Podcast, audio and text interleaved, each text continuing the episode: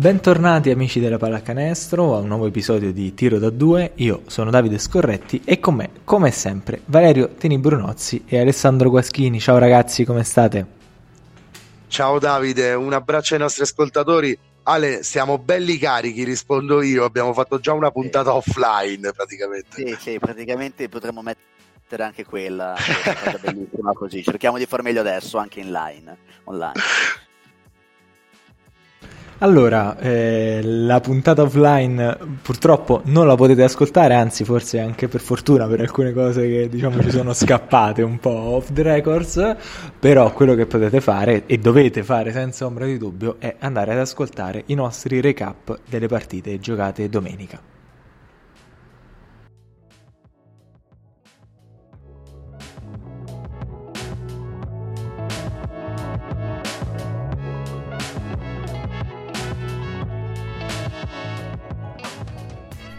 Tante le sorprese in questa ottava giornata del girone verde, già dalla gara del lunchtime tra Agrigento e Cantù, partita apparentemente da risultato scontato ma con un solo padrone fin dall'inizio, quello inaspettato. La partenza della Moncata è super e produce nel primo quarto un parziale di 34-21, solo parzialmente ricucito dalla timida reazione canturina nella seconda frazione. Reazione a cui tra l'altro non viene dato seguito nei due quarti finali, dove i siciliani continuano a fare la voce grossa e ad allargare la forbice fino al 96-78 del quarantesimo. Prestazione incredibile dell'inossidabile Albano Chiarastella, 23 punti, 9 rimbalzi, 8 assist e 9 su 9 al tiro. Altro risultato sorprendente è quello maturato al Pala Bianchini di Latina, dove i padroni di casa, reduci dai primi due punti raccolti a Roma, ospitavano Vigevano.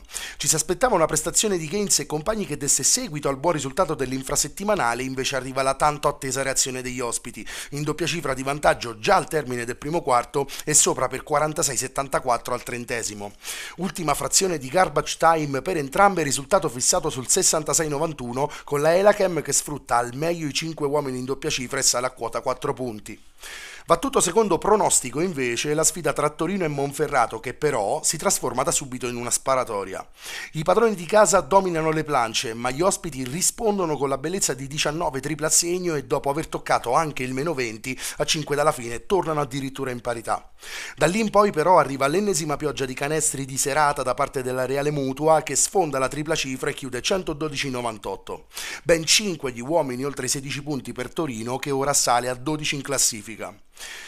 Il big match di giornata alla fine di fatto non lo è stato.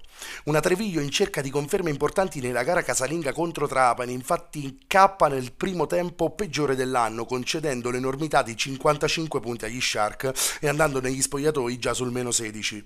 La reazione è tardiva e porta la Blue Basket al massimo a 5 lunghezze di distanza prima di scivolare di nuovo nella doppia cifra di svantaggio.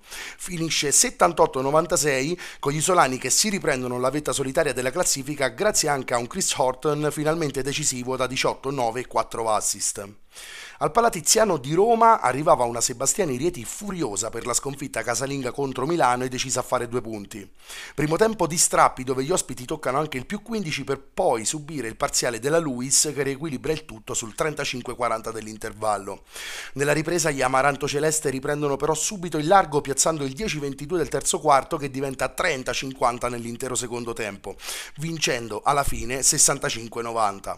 Gli uomini di Rossi salgono così in terza posizione da agganciano Treviglio, ai capitolini non bastano i 33 dei finalmente convincenti Pasqualini ed Argenzio se da Misca e Badmus ne arrivano solo 11 con 5 su 16 da campo. Chiudiamo con la gara tra Juvi Cremona e Urania Milano giocata nel posticipo del lunedì. A spuntarla sono i padroni di casa che continuano nel loro momento di ottima forma e salgono anch'essi a 10 punti. Gara fatta anche questa di strappi, con Milano che va avanti anche di 14 lunghezze in partenza, poi al contrario della scorsa giornata subisce lei il comeback da parte di Medford e compagni, con 32 e 16 nell'ultima frazione che fissa il risultato sul 96-82. Ancora Tortuso gli scudi con 23 e 10 rimbalzi, non basta a Milano il solito amato da 5 triple e 23 punti. Nel girone rosso Cividale sconfigge Rimini 82-77, partita a crocevie per entrambe. Rimini comincia meglio la partita, tanto da chiudere l'intervallo avanti di 10. Dopo essere arrivati anche a meno 15, nel secondo tempo i ragazzi di coach Pilastrini riescono a rimontare, possono anche vincere nei 40 minuti, se non fosse arrivato però un fallo sul tiro di Marx a tempo praticamente scaduto. L'ex centro fa 2 su 2 liberi e si va all'overtime. A due minuti dalla fine viene fischiato un dubbioso fallo in attacco di Marx, che costa caro Rimini essendo il suo quinto. Di fatto la partita finisce qui, con i canestri decisivi di Miani che chiudono definitivamente il match. È lui il miglior marcatore con 13 rimbalzi a seguito. Sfiora la doppia doppia anche Lucio Redivio con 15 punti e ben 9 assist. Bene anche 18 di Mastellari, mentre per la Riviera Banca il sicuramente migliore è Justin Johnson con doppia doppia da 16 a 16. Costa cara la sconfitta a Coach Ferrari, esonerato. Verona Forlì 96-82, match da alta classifica che poteva essere combattuto, invece la Scaligera la domina dall'inizio alla fine. Solo una timida reazione per i romagnoli nel secondo quarto, che arrivano anche a meno 4, ma poi tornano a sprofondare. Continuano a giocare bene, a dare spettacolo due americani, Devo e Murphy, 21 e 18. Il migliore però è Ethan Esposito con doppia doppia da 16 e 11. Per Forlì invece Luca Pollone ne fa 16, così come Cady Mallen, un po' impreciso il tiro da 3. Orzi nuovi chiusi 77-71. Le Oceane hanno sempre condotto e solo nel finale i toscani ci hanno provato, arrivando anche a meno 3 40 secondi dalla fine. Orzi però non fa completare la rimonta chiusi e riesce a vincere la partita di 5, rischiando tanto rispetto a come è andata tutta la partita. Come spesso accade per Orzi i migliori sono Ruben Zugni e Mario Mayfield, rispettivamente 15 e 22. Per l'Umana si salva il solito Austin Tillman, altro ventello. 100 Nardò 93-94, partita pazza come quella a cui ci sta abituando quest'anno 100. Nel primo tempo la Benedetto rimane avanti, ma nella ripresa Nardò torna a giocarsela. A pochi secondi dalla fine i padroni di casa sono più 3, ma sbagliano a non fare fallo, regalando invece la bomba a Wayne per il pareggio. A supplementare sono decisive la tripla di Capitan La Torre e la schiacciata di Iannuzzi. Mussini prova a tenere vive le speranze della Benedetto, ma anche il Moreno sbaglia il tiro della vittoria. Mussini e Sebi vanno oltre 20 punti, ma per i pugliesi sono spaziali gli americani. Wayne Stewart ne fa 24, mentre Ra Smith 35 con 10 rimbalzi. A loro si aggiunge anche la doppia doppia di Iannuzzi da 10-10. Fortitudo Bologna e Piacenza 94-92. Rimane punteggio pieno la F, ma questa volta fatica più del previsto. Regge l'equilibrio per tutta la partita, solo nell'ultimo periodo viene raggiunta la doppia cifra di vantaggio. La Sigeco però continua a crederci, al suono di bombe si fa sotto meno 2. Gerardo Sabatini si incarica del tiro della possibile vittoria, ma lo sbaglia. Aradori fa 26 punti grazie a ben 8 triple ed entrambi i due americani vanno in doppio doppio con oltre 30 di valutazione. Per Piacenza bene Malcolm Miller con 21, ma spaziale Giovanni Veronesi che ne realizza ben 30. Trieste Udine 57-54. Derby Giuliano-Fulano vinto dai padroni di casa in una splendida cornice di pubblico da oltre 5.000 spettatori. La partita è sempre punto punto, anche se il punteggio rimane sempre basso. A 18 secondi dalla fine Brooks tiene tutto il tempo la palla in mano, poi fa partire una bomba. Tabella e canestro sulla sirena Decisiva quindi la sua prestazione da 14 punti, ma ancora meglio ha fatto Justin Reyes, tornato dopo l'assenza in settimana con un'ottima doppia doppia da 16-17. Strapotere sotto le planche per i padroni di casa che dominano con 56 rimbalzi a 38. Per Udine in doppia cifra solo Jason Clark e Diego Monaldi, 16 ciascuno.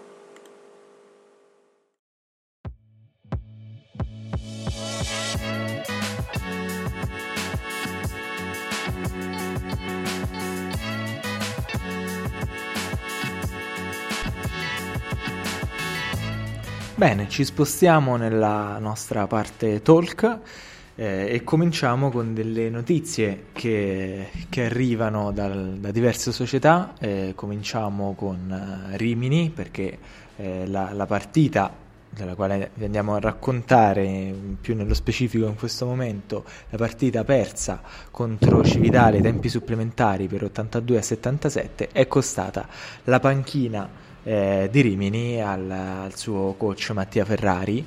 Eh, prima squadra a cambiare è stata seguita a breve da, da Latina, ma ne parleremo tra pochissimo.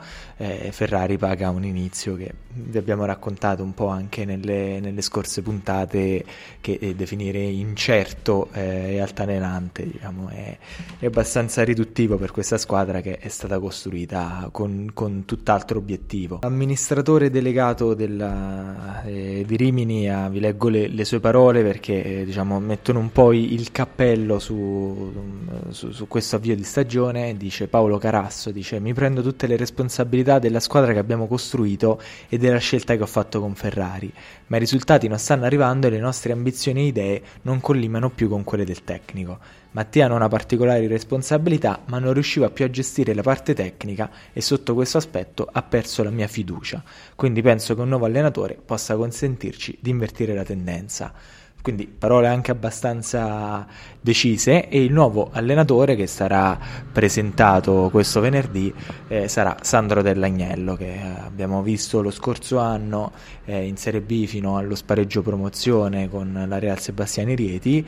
Eh, Valerio, visto che tu mh, conosci il coach esattamente come me, lo abbiamo visto da vicino anche nella scorsa stagione, può essere la scelta giusta per Rimini? E in generale quella di cambiare allenatore ti sembra, in questo momento ti sembra una scelta oculata?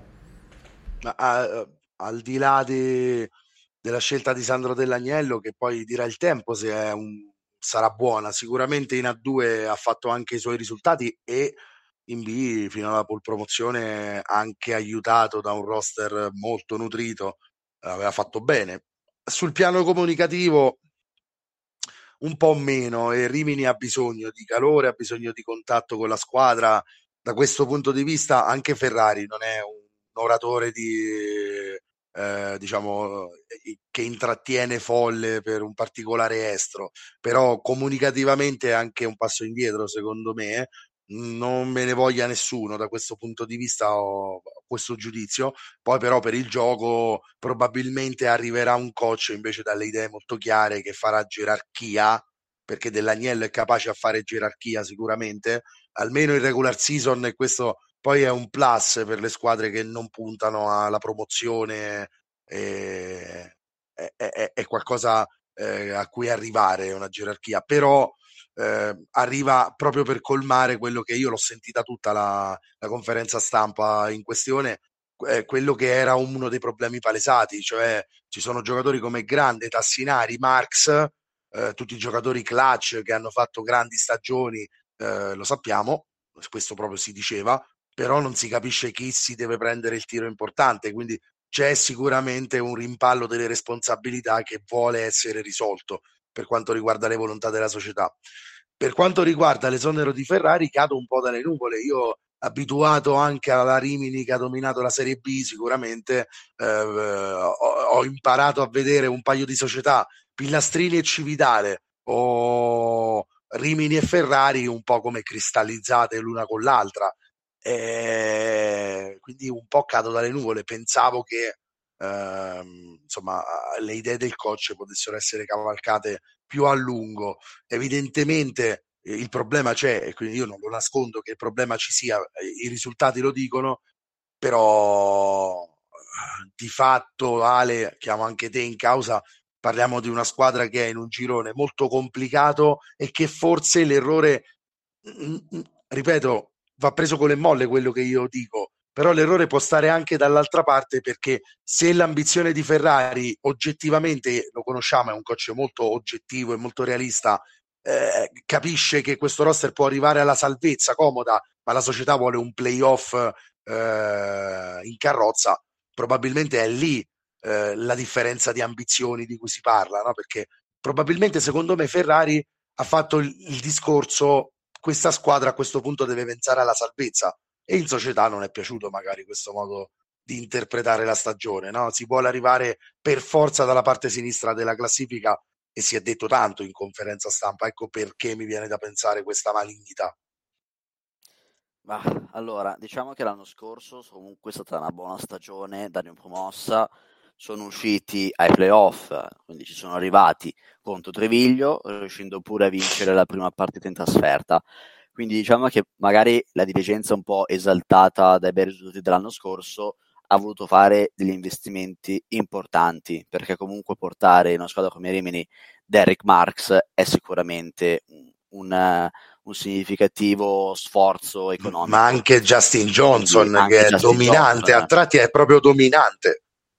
Esatto, sono due americani che insomma non valgono soltanto una, una salvezza tranquilla. quindi diciamo però che nel girone rosso, l'abbiamo detto, ci sono tante squadre interessanti, eh, tolte magari un paio di squadre che eh, purtroppo sembra quasi ovvio arriveranno tra le ultime quattro.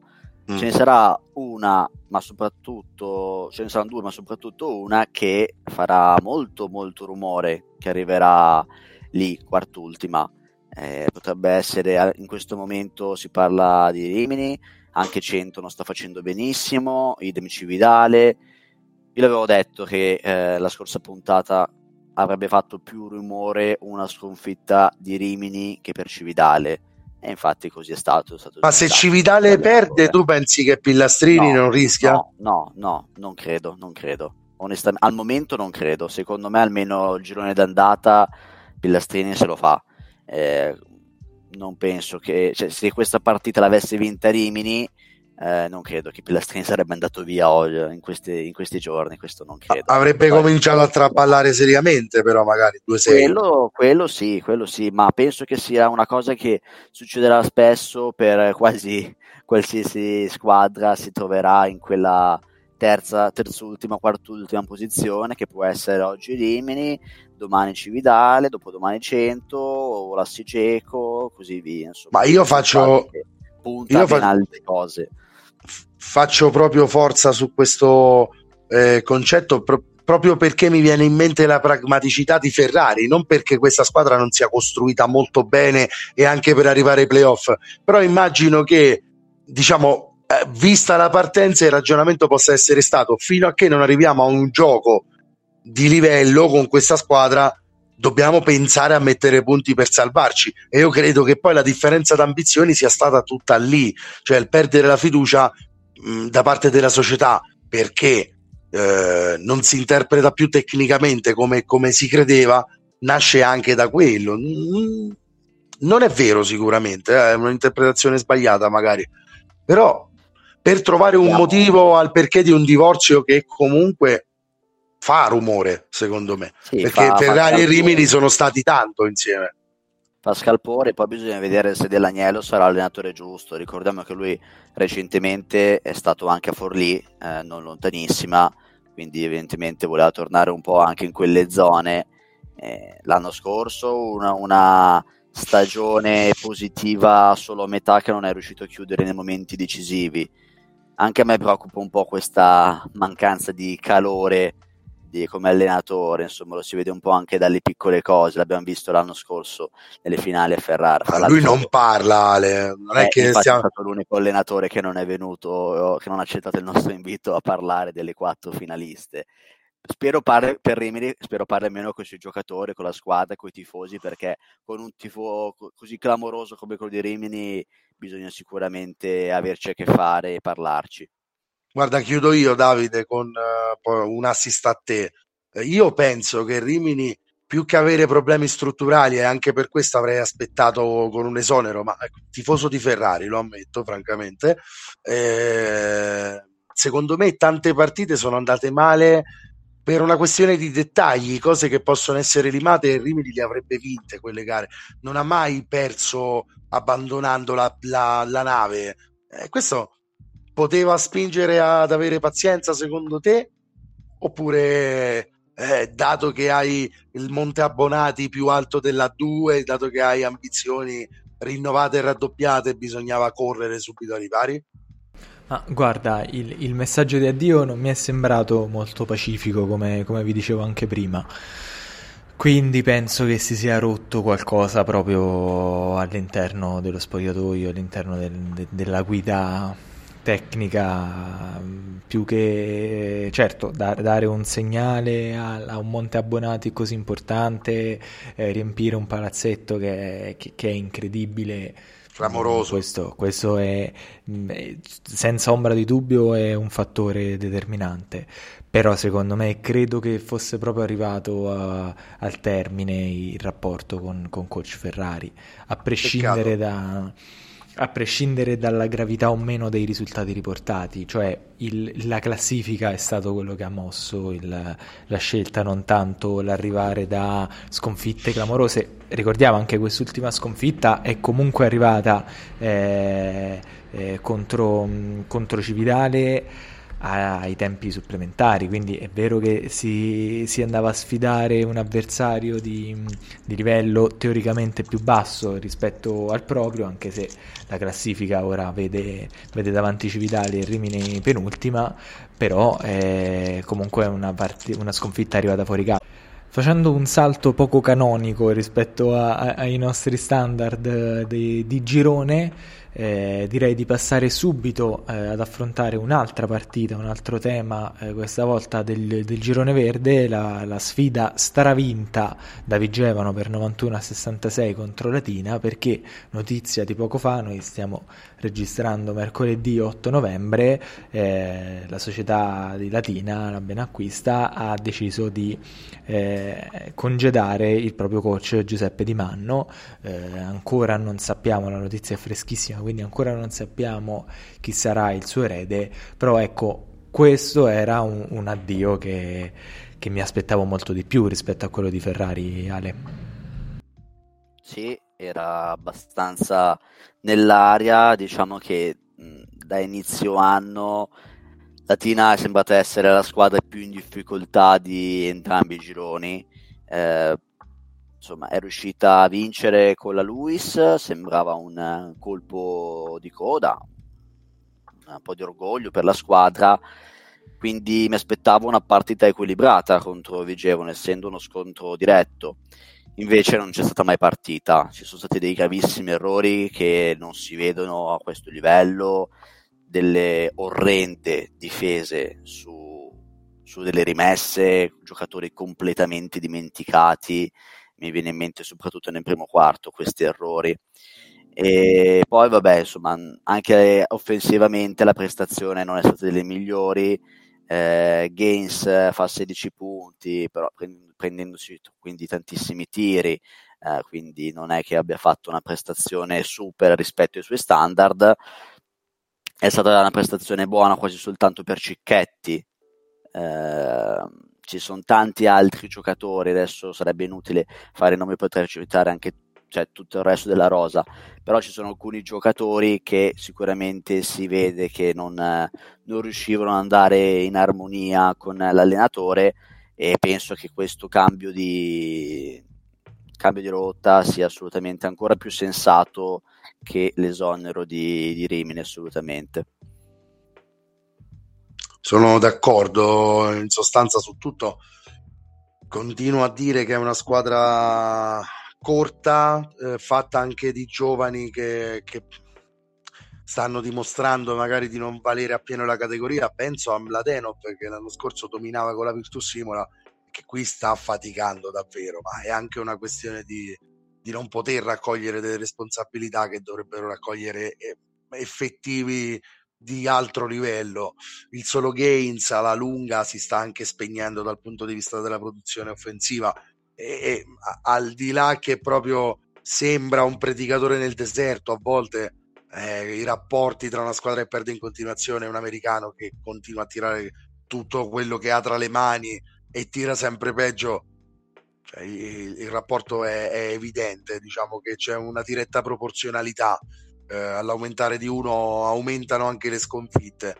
E Vigevano invece secondo me ha la reazione che doveva avere. Eh, Guasco era un po' preoccupato prima del fine settimana proprio perché Latina aveva avuto una, una bella reazione a, a, Roma, però a Roma era arrivata la reazione grazie Davide a un gioco di squadra, tutti a segno, in otto in campo, che è il minimo per essere competitivi in A2, perché ruotare a 7 come fa Monferrato, per dire, è un rischio enorme. Adesso poi con Martinoni fuori ancora peggio. Eh, si sbilancia la squadra e si stancano i migliori interpreti. Questo non è che ce lo inventiamo noi. A ruoti a 8, se tutti fanno qualcosa di buono, la Luis la batti, però la Luis sappiamo in che momento è, ne ha presi altri 25 d'arieti in casa.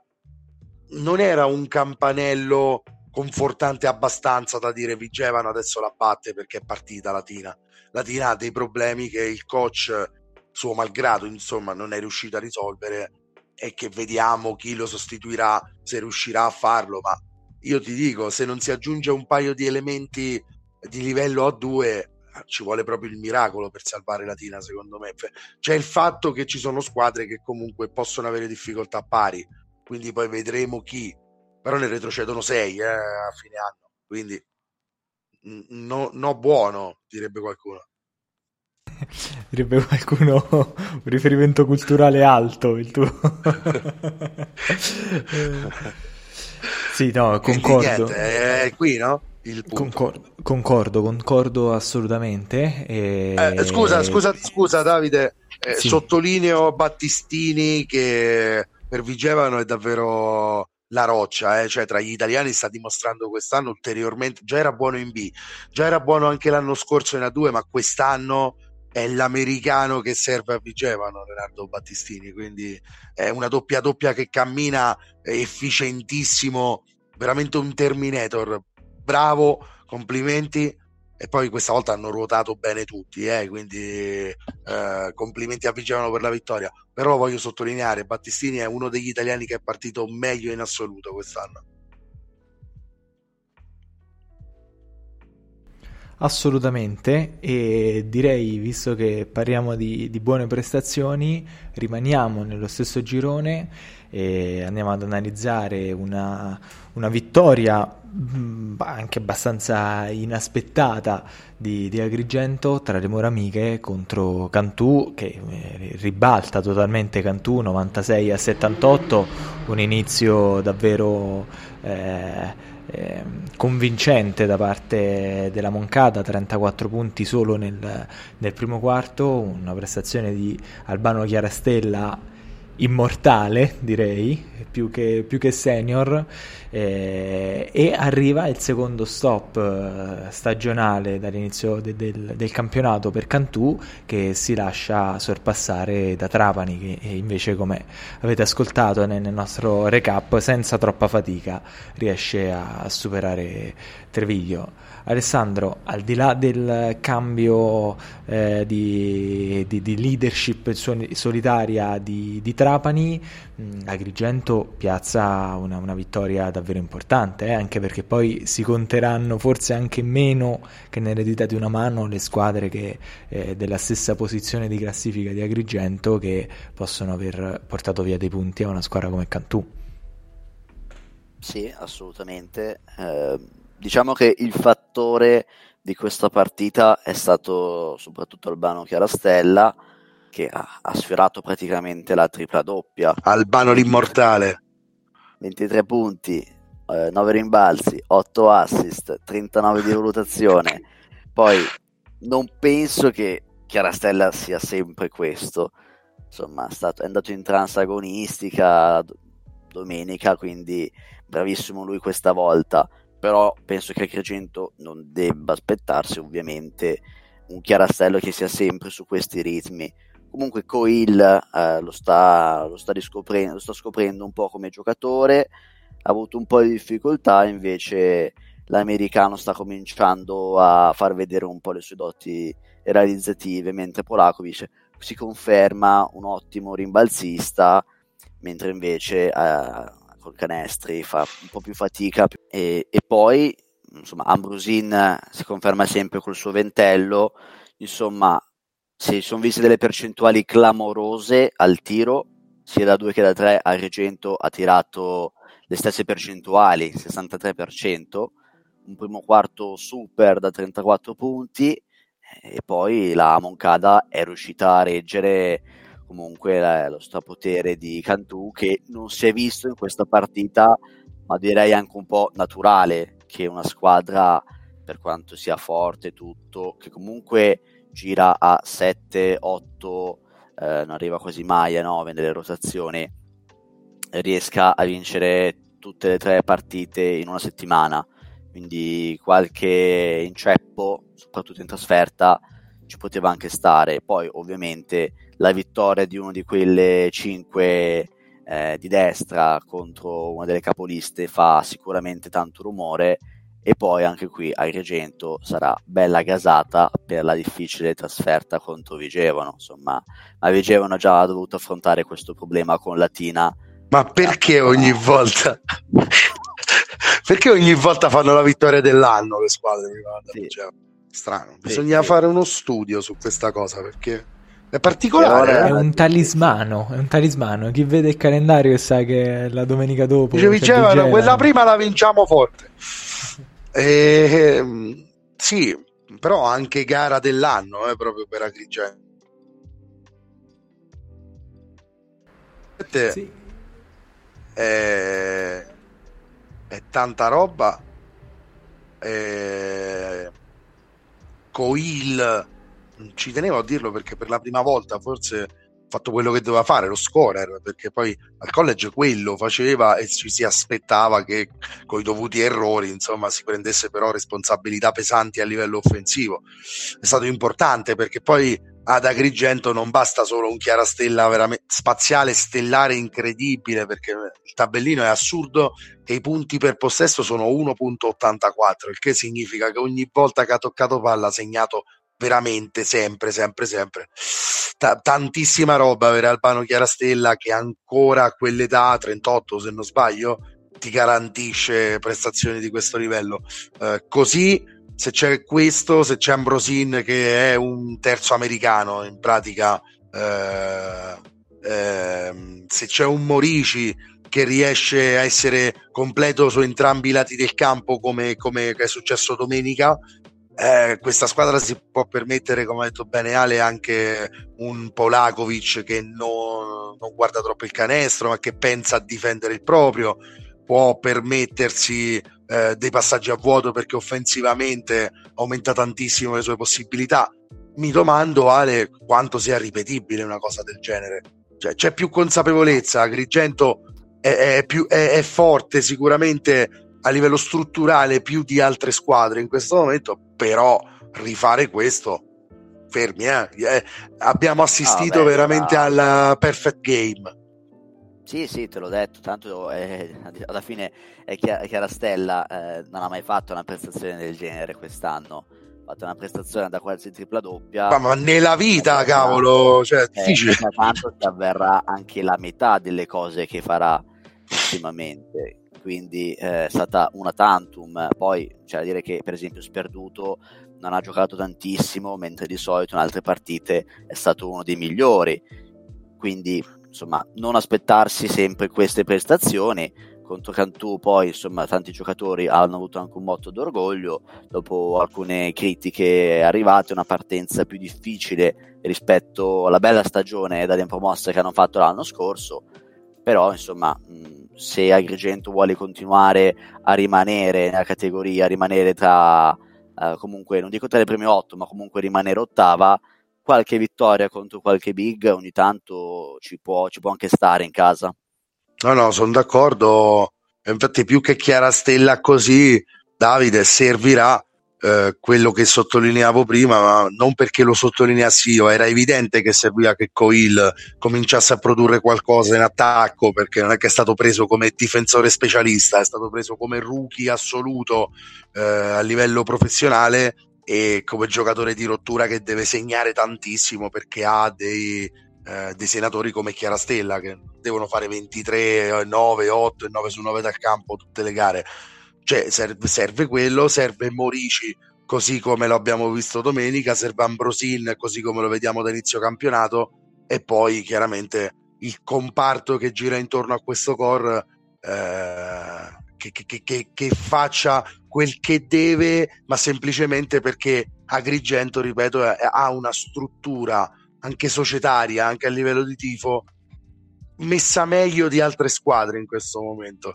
Quindi una vittoria che dà così tanta fiducia Agrigento può fare, può fare davvero impatto, a differenza magari di Latina dove la vittoria di Roma a quanto pare non ha creato quel tipo di, di movimento. Certo, sono anche proprio ambienti e società mo- molto esatto. diverse tra loro, molto diverse esatto. Eh, cioè, sì, Agrigento sì. fa molto sul serio, anche se ha ridimensionato certo. Latina dobbiamo capire se vuole fare l'investimento per salvarsi adesso invece ti dico certo e soprattutto eh, diciamo, oltre ad essere una vittoria che dà fiducia, mi sembra proprio una vittoria che dà entusiasmo, che, che dà la carica. Quindi eh, esatto. mi dispiace per Vigevano, torniamo sempre, torniamo sempre lì, ma eh, la prossima settimana eh, ve lo racconteremo. Che Vigevano Con... sta entusiasta. Comunque. Eh sì, eh sì, si viene comunque da, da una signora prestazione.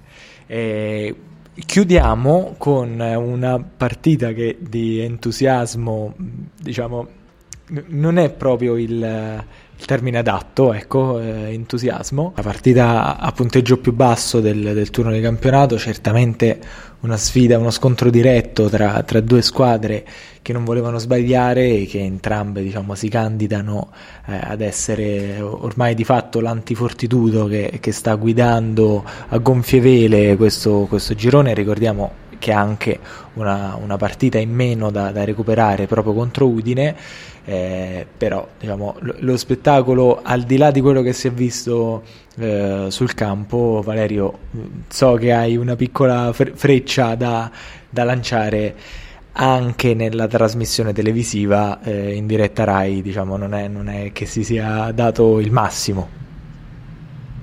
Beh no devo dire eh, se tu dici eh, prendiamo la Serie A2, parlo di Rai Sport, e ne facciamo comunque elemento di prime la domenica. La mettiamo perché la Serie A non è più esclusiva eh, e quindi non la possiamo trasmettere. Trasmettiamo il prime time eh, della Serie A2, cioè Udine Trieste, il derby del Friuli, cornice bellissima di pubblico, Trieste e Udine tra l'altro, non Udine Trieste.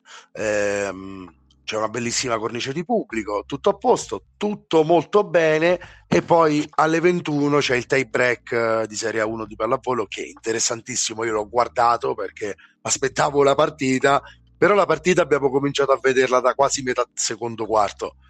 Ecco, Rai, se il prime della Serie 2 deve essere questo, non lo so, hai anche un altro canale dove trasmetti i giri d'Italia del 97 potresti tranquillamente metterci lì la pallavolo e lasciare il prime dove hai detto che sarebbe stato alle 21.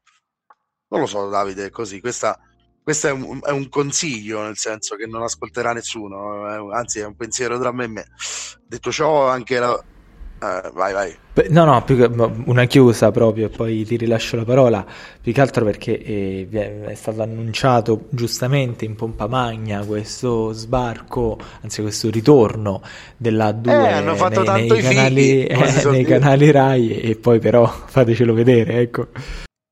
Eh sì, sì, esatto, non è che tutto bene, era bella anche la 1 di volley, eh, devo dirlo, era un tie break appassionante, proprio perché era appassionante è finito a, a 20 e rotti, quindi una mezz'ora di tie break, abbiamo perso, insomma l'idea che finché non, se, se non finisce la gara questa qui non mandiamo l'altra, secondo me è un pochino deficitaria anche per chi è tifoso di basket, però ok.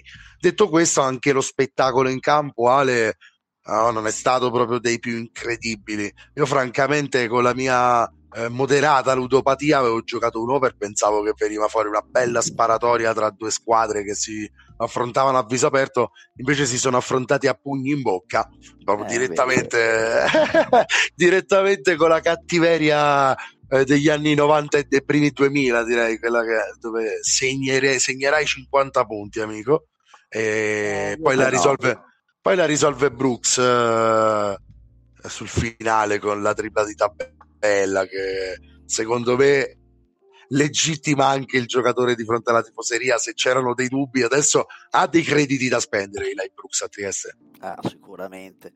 Sicuramente allora non è stata una partita emozionante dal punto di vista del punteggio però sull'agonismo eh, sì eh. l'agonismo comunque è, stata una partita praticamente sempre eh, punto a punto con continui ribaltamenti da una parte e dall'altra, quindi almeno l'importante è quello che si sia giocata eh, bene tutta la partita, alla fine era, era un derby, eh, Giuliano-Friuliano, precisiamo perché anche i tifosi sì. di Trieste hanno esposto la loro coreografia, noi non siamo il Friuli, quindi hanno tenuto a precisarlo. Ma c'è, un, c'è un bias quando si dice Friuli, si intende Friuli Venezia Giulia. Sì, sì, sì, sì, certo, certo. E Trieste, insomma, Brooks insomma, si vedeva proprio in quei 17-18 secondi che la voleva tirare lui. Eh, ha preso la palla dopo la rimessa, si è tenuto la palla per tutti quei secondi fino alla fine, perché forse un po' forte di queste critiche che ha un po' ricevuto nelle prime giornate, eh, si è preso questo tiro della vittoria con un pizzico, diciamo, per rimanere un po', insomma, eh, di fortuna. La puntina. Esatto, eh, però insomma Justin Reyes ha fatto cose ancora migliori, lui è un americano che ha delle prestazioni molto solide, 16 punti, 17 rimbalzi in una partita con eh, così pochi punti, comunque è sicuramente eh, oro che cola. E per, eh, per Udine invece, insomma, hanno fatto bene praticamente soltanto Clark e, e Monaldi. Per il resto mm, vedo un Gaspardo che da un po' di partite di fila che sta un po' mancando dopo aver fatto un buon inizio.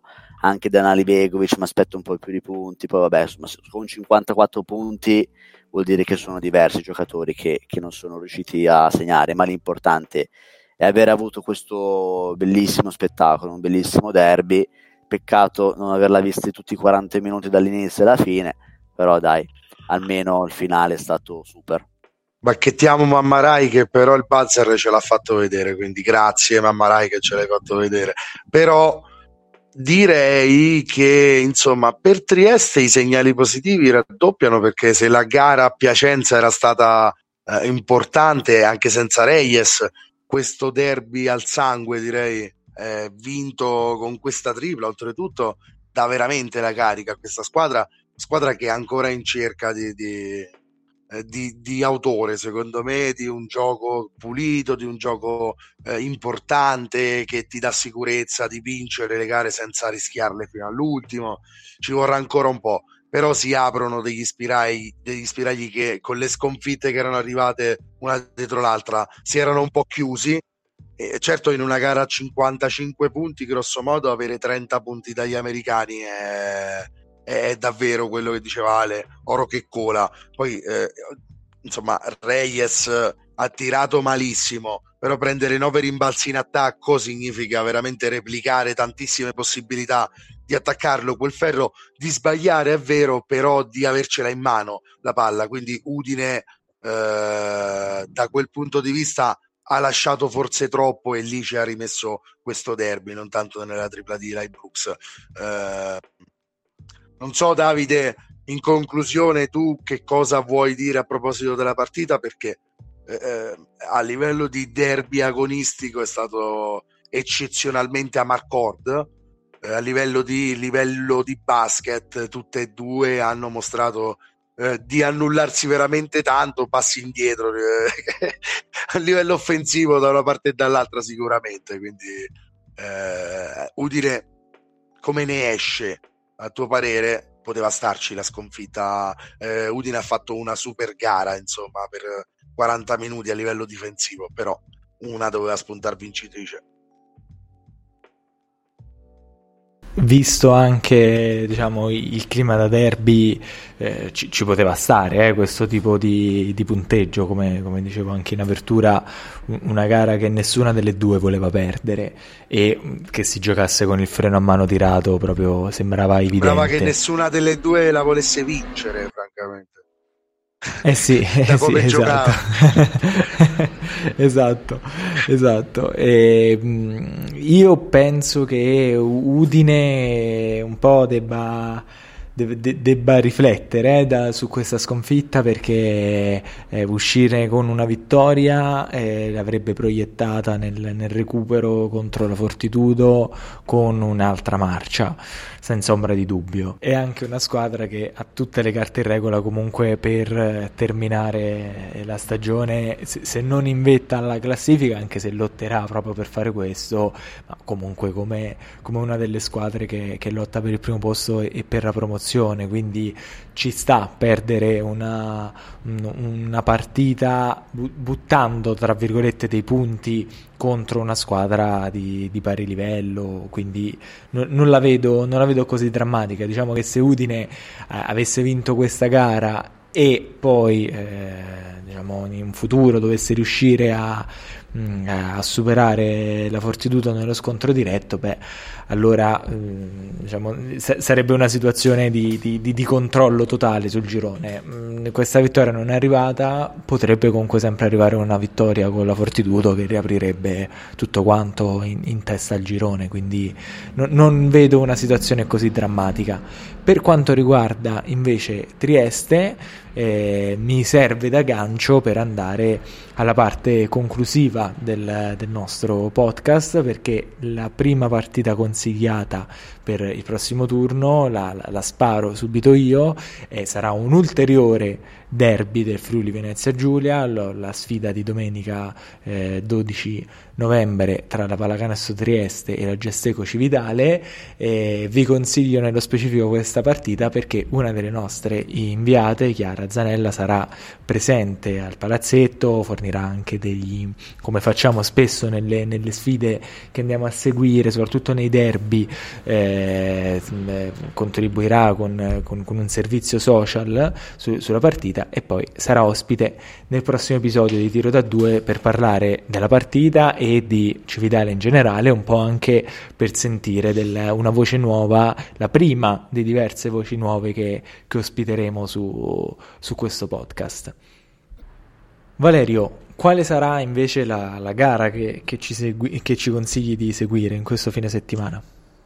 Beh, senti, è del girone verde, assolutamente direi, eh, dopo aver schiantato Treviglio, il presidente Antonini ci ha tutti invitati a vedere eh, Trapani che schianta anche Torino, non lo so, sembra, sembra proprio una situazione golosa da guardare. Quindi io Trapani Shark e Reale Mutua Torino me la guarderò e la consiglio. Per le dichiarazioni del presidente principalmente. Ale? E perché sarà un big match. Io invece consiglio un derby eh, che è Treviglio-Juve Cremona. Sono due squadre di due città non molto lontani tra loro. Sono due eh, tifoserie che non si vogliono molto bene, quindi insomma penso che ci sia una bella cornice di pubblico. E sono due squadre che incredibilmente sono a pari punti eh, insomma, rispetto all'anno scorso erano diver- ben diversi gli obiettivi, quest'anno invece le differenze si sono un po' sottigliate, la Juve sta giocando molto bene, ha stravinto contro uh, l'Urania lunedì sera, Treviglio invece viene da una cocente sconfitta contro Trapani, come appena citato Valerio, e insomma, casomai dovesse perdere Treviglio in casa questa partita sarebbero dolori però mi aspetto una partita molto equilibrata, punto punto, insomma, come, come abbiamo visto un po' nei derby del girone rosso, magari con, con tanti canestri, però questa volta. Sì, questo è quello che, che, che ci auguriamo anche noi e vi, vi lascio con l'ultima partita da me consigliata che è la sfida tra Nardò e Rimini ovviamente per, per seguire eh, l'esordio di coach Sandro Dell'Agnello trasferta abbastanza complessa quella in Puglia. Eh, vedremo se riuscirà fin da subito a, a imprimere il proprio marchio sulla squadra romagnola. Detto questo ragazzi io come al solito vi saluto vi ringrazio e vi do appuntamento alla prossima settimana Grazie a te Davide, eh, è stato un piacere anche questa settimana parlare di Serie A2, vi rimando alla prossima, grazie Ale anche a te, un abbraccio ai nostri ascoltatori. Ciao Valerio, ciao Davide, ciao ragazze casa, ci sentiamo settimana prossima.